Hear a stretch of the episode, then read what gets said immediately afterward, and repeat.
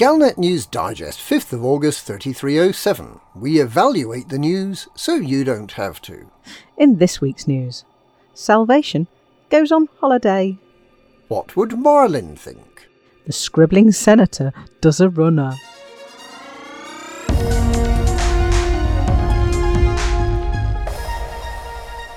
Salvation goes on holiday. According to his own claims, Salvation will save humanity. What has happened to him? Where is our salvation? Popping out of the woodwork from time to time, this mysterious character called Salvation has been guiding us to discover the missing megaships of the Azimuth Corporation and to find out what Azimuth and its rival Pharma Sapien were up to. It turns out that they were trying to use alien technology to make more powerful weapons, something that engineer Ram Tah achieved nearly 200 years later and that Aegis Research was trying to do before they so carelessly lost all their Guardian research samples. Seems likely then that Salvation is going to give us a new anti Thargoid weapon, perhaps the sort of weapons that will defeat real Thargoids when they start invading settlements. And we believed him. Commanders fell behind Salvation, not Aegis, in the latest appeal for Guardian objects to analyse and turn into something deadly. And he has a megaship full of such artifacts, but despite this, we haven't heard a peep out of Salvation since the 1st of July, when he said, Thank you very much for all the artifacts, promised to change everything, and then, apparently, disappeared off on holiday without leaving a forwarding address. Should we trust this Salvation, or is he living in the south of France, making a living by selling da- by selling Guardian artifacts for the locals to make into cheese? The return of salvation is overdue. We should be worried.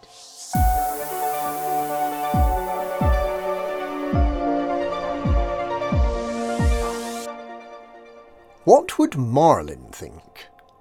Marlin Duval was the ancestor of the current Duval dynasty who established the Republic of Achenar.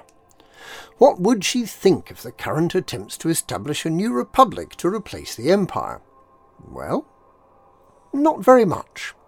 She's been dead for nearly a thousand years, having been murdered by her sibling, and that length of time dead really doesn't help with opinion forming. But just assuming she were alive today and that she wasn't getting a bit senile, would she think that the Marlinists had anything going for them?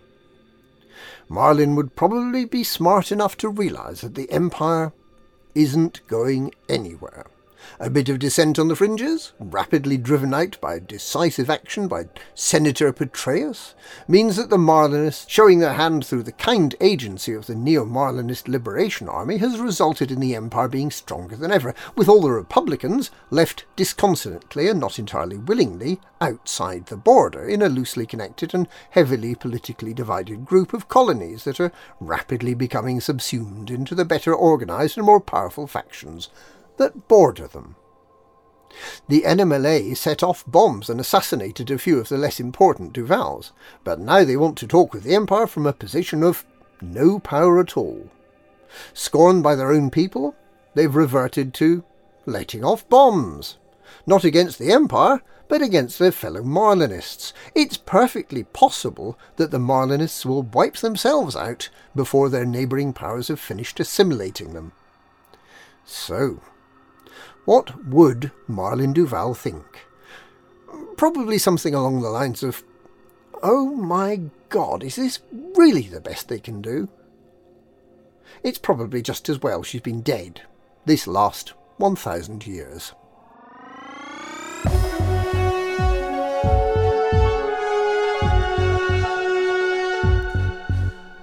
The scribbling senator does a runner. Scribbling Senator Drew Wagar is said to be unhappy with the way the galaxy is turning out. A bit of a traditionalist. He liked it well enough when it was all in four colours and wireframe. So did I. It was great. But now you can get out of your ship and walk about. The wise old chronicler of the salami sausage story has decided the galaxy may not be for him after all. Rather than completing the sort of diplomatic mission that someone of his high standing might be expected to, the senator to, is reported to be running a holovid service from his bedroom. During his broadcast, he's heard to profess with ever increasing pitch and desperation how much he is enjoying playing baby's first space game. Something that some commentators doubt is entirely true.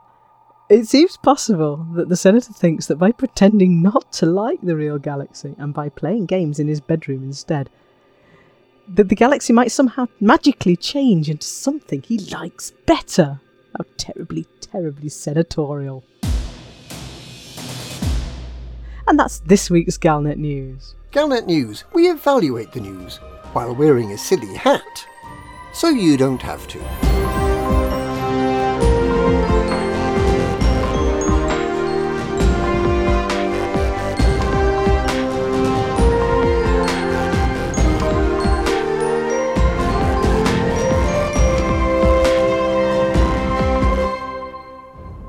We make news about computer games in our bedrooms, so you don't have to.